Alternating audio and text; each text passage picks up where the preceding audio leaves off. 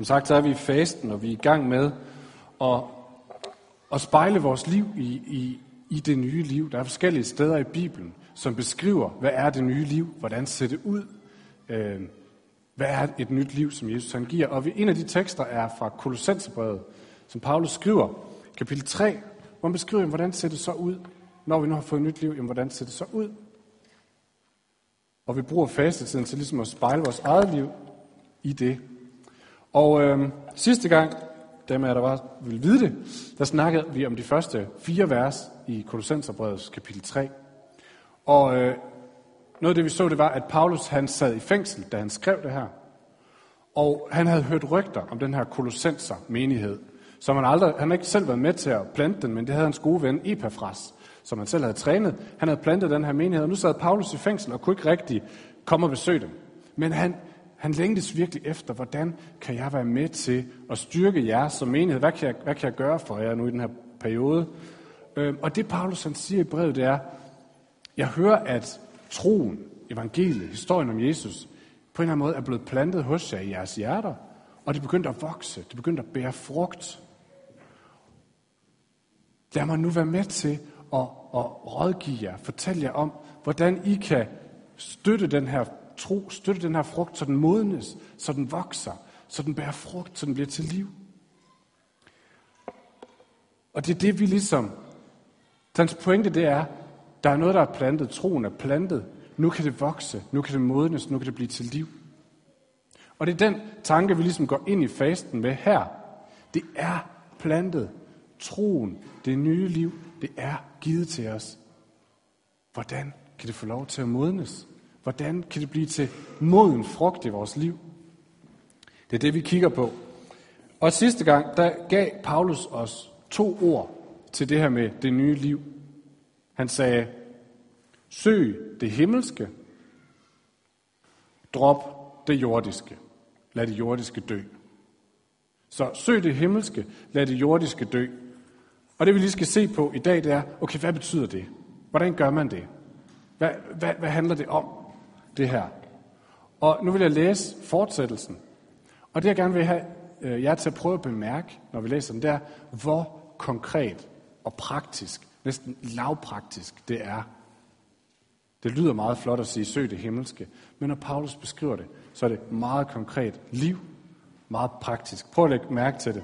Nu øh, er Bibelselskabets hjemmeside nede, så vi har det ikke på skærmen desværre. Så vi må bare lytte ekstra godt efter. Paulus skriver sådan der. Så lad da det jordiske i at dø. Utugt, urenhed, lidenskaber og onde lyster og griskhed, for det er afgudstyrkelse. Det nedkalder Guds vrede over ulydighedens børn. Den slags hengav også I jer til, dengang I levede sådan. Men nu skal også, øh, skal også I aflægge det alt sammen. Vrede, hissighed, ondskab, spot og skamløs snak i jeres mund. Lyv ikke for hinanden, for I har aflagt det gamle menneske med dets gerninger, og iført jer det nye, som fornyes i sin skabers billede til at have erkendelse. Her kommer det igen på at være græker og jøde, omskåret og uomskåret, barbar, skyde, træl og fri, men Kristus er alt og i alle. Ifører jeg da, som Guds udvalgte, hellige og elskede, inderlig barmhjertighed, godhed, ydmyghed, mildhed, tålmodighed, bære over med hinanden og tilgive hinanden, hvis den ene har noget at bebrejde den anden. Som Herren tilgav jer, skal I også gøre. Men over alt dette skal I iføre jer kærligheden, som er fuldkommenhedens bånd. Kristi fred skal råde i jeres hjerter. Til den blev I jo kaldet som lemmer på et læme, og vær taknemmelige. Lad Kristi ord bo i rigt mål hos jer. Undervis og forman med al visdom hinanden med salmer, hymner og åndelige sange. Syng med tak i jeres hjerter til Gud. Hvad I end gør i ord eller gerninger, gør det alt sammen i Herren Jesu navn, og sig Gud Fader tak ved ham.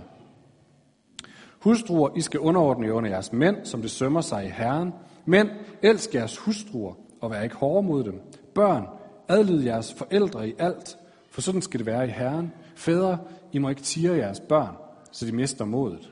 Slaver, adlyd jeres jordiske herre i alt, ikke som øjentjenere, der vil stå så godt med mennesker, men af et oprigtigt hjerte i frygt for Herren.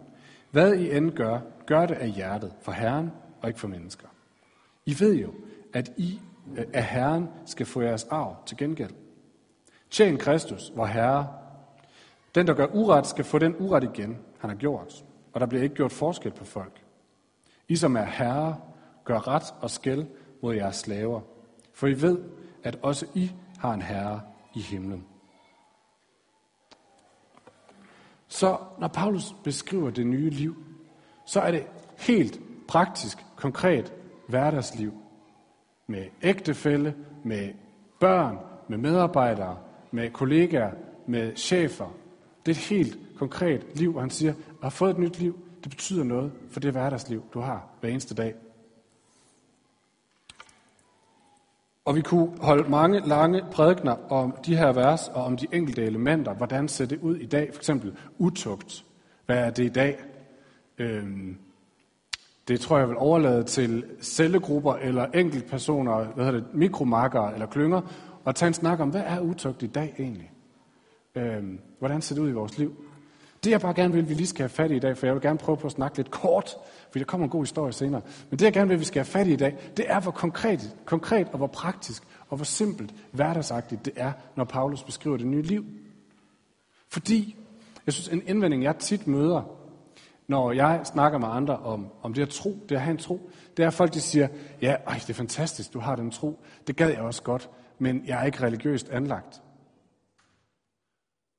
Underforstået tror jeg, jeg, øh, jeg er ikke til de der sådan fluffy fornemmelser af noget større, eller sådan det der med at kunne bruge timer på bare at søge ind i universet. Øh, sådan abstrakt følelser. Jeg er ikke religiøst anlagt, og det jeg nogle gange har tilladt mig at sige, det er, ved du hvad, det er jeg faktisk heller ikke. Det er jeg virkelig ikke. Jeg har lært at elske lovsang og stillhed, men det er ikke min default mode, kan man sige. Men det er den Gud, jeg tror på heller ikke. Han er ikke sådan et eller andet fluffy, abstrakt tankebygning, som ikke har noget med mit liv at gøre. Tværtimod. Han er en super konkret Gud, som har skabt det her liv, og som kender mig, og som kender mine behov, og som ved, hvad jeg har brug for, og som ønsker at give mig det. Og som har en vision for den her verden. Som ønsker at forvandle, forandre den her verden. Som ønsker gode samfund, gode mennesker, gode relationer, håb til de fattige og de hjælpeløse, som ønsker noget for den her verden. Det er super konkret og praktisk. Så abstrakte følelser, tid i stillhed, er ikke alt, når Paulus snakker om at søge det himmelske. Tværtimod. Og det billede, han giver os, Paulus, han er god til billeder. Det billede, han giver her, det er billedet af en jakke. Så han siger flere gange afklæde, eller iklæde, eller iføre. Og billeder, af de ord, der bliver brugt på græsk, er simpelthen det, man bruger om at tage tøj af på. Så han siger, da I kom til tro, så blev jeres gamle liv afklædt. Det blev hængt herover. Det var det liv, der var, det var den jakke, som bestod af øh, utugt, af urenhed, af hissighed, af skamløs snak osv.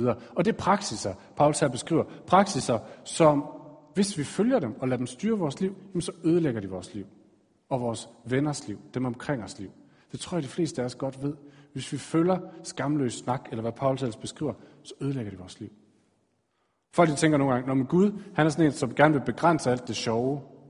Så derfor så kommer han med sådan nogle ting her, fordi det, han er sådan lidt kedelig eller boneret, eller sådan tilbageholdende type, så han synes ikke, vi skal have noget sjovt. Men det er bare ikke det, det handler om.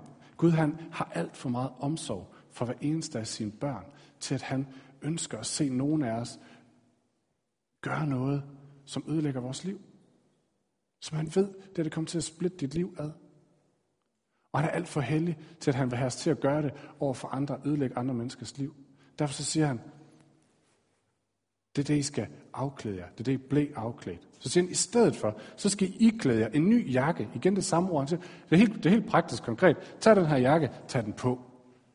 Og det, du har taget på, det er at gå ud i din dag med barmhjertighed, med godhed, med mildhed, med ydmyghed, med tålmodighed. Og det er alt sammen praksiser, som hvis vi går ud i det, eller karaktertræk, hvis vi går ud i vores dagligdag i dag med det på, så vil det sætte os fri. Hvis jeg beslutter mig for, nu vil jeg forsøge i dag at møde min verden med de her praksiser, så sætter det os fri. Fordi det tvinger os til at sige, Gud har styr på mit. Han vil give mig det, jeg har brug for. Så jeg behøver ikke dyrke mig selv og sådan indadskuende karaktertræk. Nej, han sørger for mig. Derfor kan jeg løfte mit blik. Derfor kan jeg begynde at kigge omkring mig og handle med mildhed, tålmodighed. Og dermed afspejle Gud til verden. Det er sådan, man bliver sat fri. Paulus snakker om en fred skal råde i vores hjerter. Freden, det er der, hvor vi, vores hjerter slår i takt med Gud, han har sagt. Hvor vi lever det liv, vi har fået. Og tror på, at Gud han sørger for os. De fleste af os, tror jeg, har levet længe nok til at vide, at der er ret meget kamp mellem de her to liv, eller de her to jakker i vores liv. Som Paulus beskriver, jeg ved godt, hvad det gode er. Jeg prøver at gøre det, men det går ikke altid så godt. Der er kamp om det.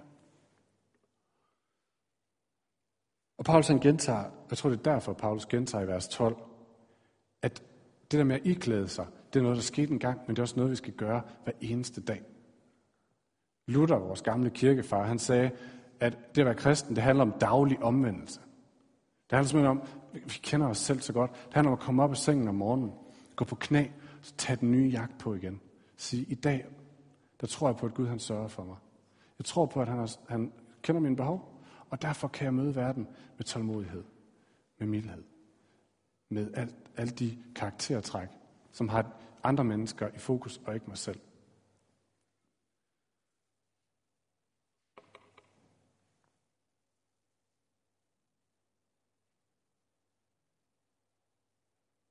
Man kan også sige, hvor er det provokerende, det du siger her, Paulus.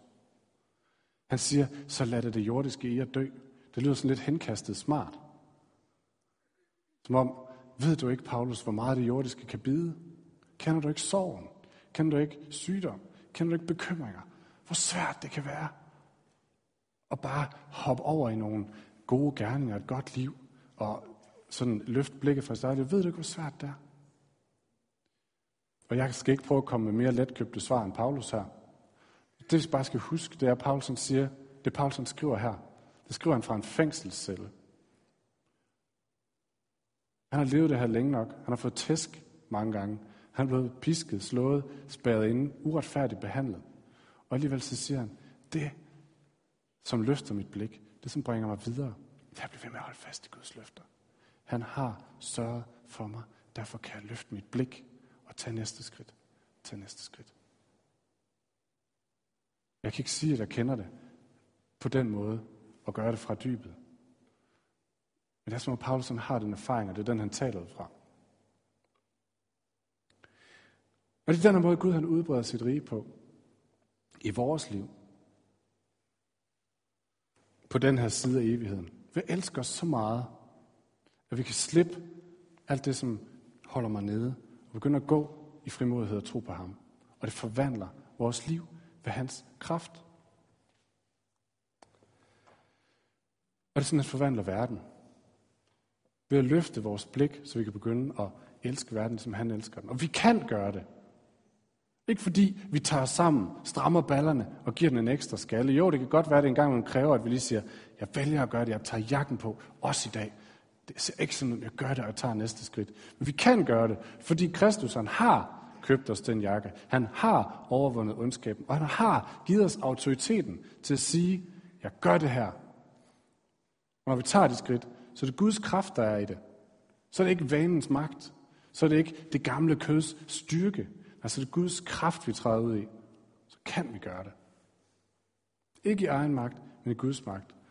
Så oplever vi friheden. Så får vi friheden. Og det er ikke, det er ikke der, vi får frelsen, kan man sige. Det er ikke der, Gud siger, nu er du god nok. Nej, nej, nej, den har vi fået.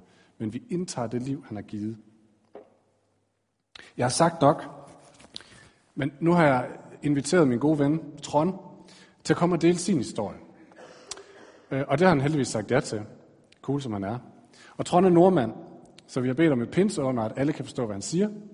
Men Trond har en, en god historie om det at Mød Jesus og lad sig flytte fra det gamle liv til det nye liv. Og øh, det er en lov, han gerne vil fortælle, øh, eller dele med os i dag. Så øh, det synes jeg er fantastisk. Tag vel imod ham. Så øh, velkommen, Trond. Tag, øh, tag scenen.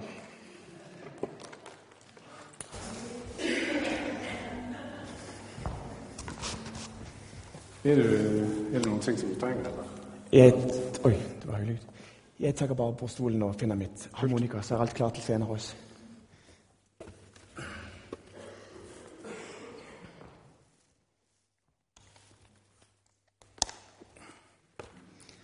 Hei, jeg heter Trond og er 32 fra nå.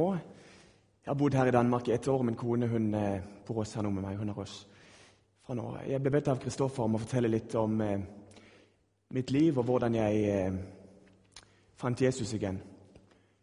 Og jeg er født inn i en kristen eh, familie i Sydnorge.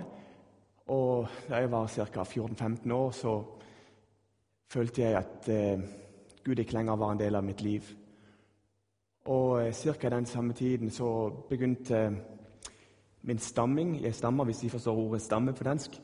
At blive bli en utfordring for meg. Og det gikk en del år, og jeg klarte ikke at acceptere det. Og jeg klarte ikke at snakke om det, og hadde det ikke så godt. Og så istedenfor at ta tak i det, så begynte jeg å eh, spille poker og gamble og gjøre ting som jeg så at jeg var dyktig til. Og da fikk jeg et mye stort fokus på penger og det å kjøpe nytt sommerhus og ny bil. Og jeg hadde en utrolig dårlig livsstil og kunne gå to, tre og fire dager uten å få søvn. Og ja eh, Utenfra så, så det kanskje ut, måske ut som vi hadde et godt liv, men det var en stor kamp. Og jeg forsøkte å snakke med personlig coach om å få fatt på, på min livsstil igjen. og for det godt at det var svært i ekteskapet med min kone. Og forsøkte til og med healing, og ingenting hjalp. Jeg, jeg, hadde det godt, og, men hadde mye penger, men jeg følte meg ikke lykkelig. Og jeg var også vred på Gud. Jeg eh, kunne ikke akseptere at eh, mitt liv hadde endret seg så mye.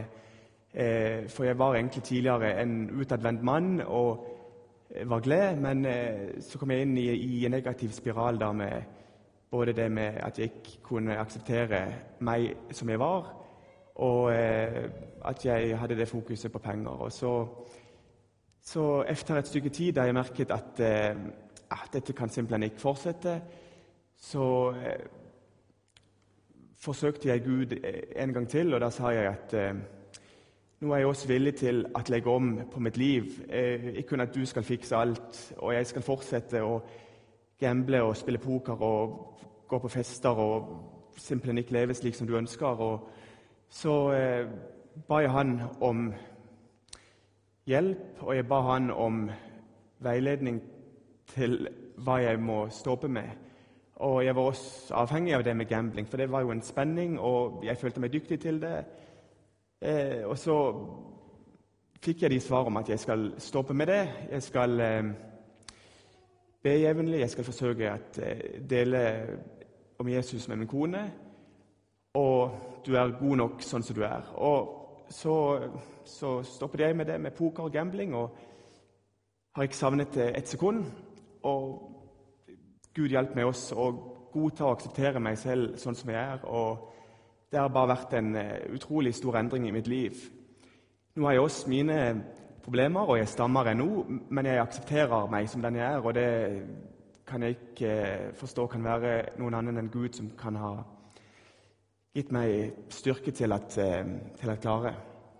Så, og ekteskapet har også blitt et helt annet når vi kan, kan både med det å ha en god og sunn livsstil og, øh, og sove om natten og be sammen og gå i kirke sammen. Og, så ja, yeah, det var vel litt av det som jeg ville si.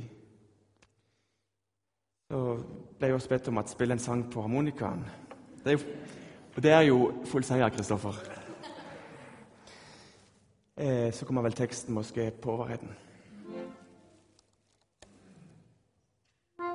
Det er en sang som heter 'Det synger i mitt hjerte', av en eh, norsk pinsepredikant som heter Åge Samuelsen, hvis vi måske har eh, hørt om han.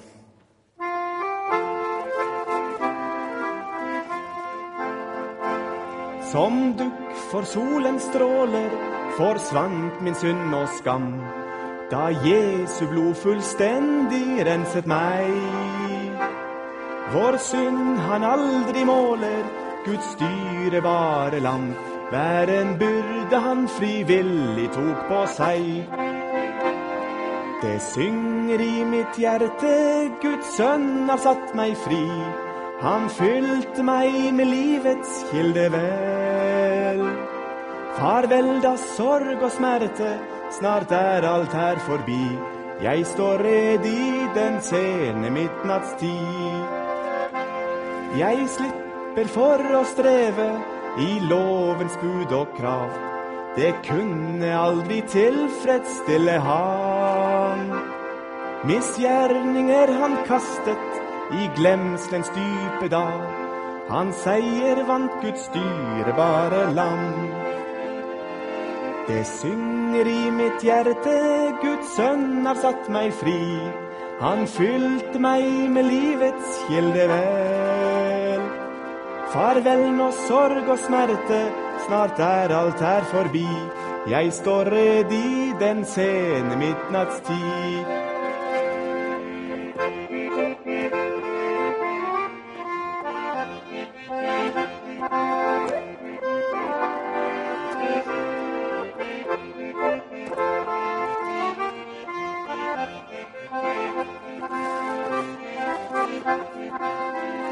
Det synger i mitt hjerte, Guds sønn har satt meg fri.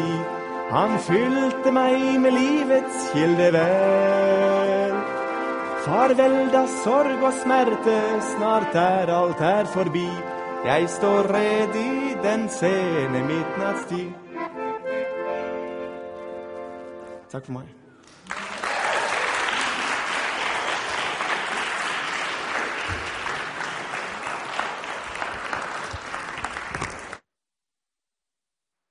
Tusind tak for det, Trond. Det er fantastisk. Øh, Gud han giver os nogle gange sådan et, hvad skal man sige, et hjertesprog, hvor vi møder ham, og vi kan tale med ham. Og få skiberviser på harmonika som sit hjertesprog med Gud, er det ikke fantastisk? det var en historie, kan man sige, Trons historie, om det at komme tilbage til Jesus. For nogle af os er der måske, har vi måske ikke mødt Jesus endnu, og kender ikke den historie, som Trond har. Og Jesus står bare og inviterer til det møde. For nogle af os, så har vi måske vandret med ham i mange år.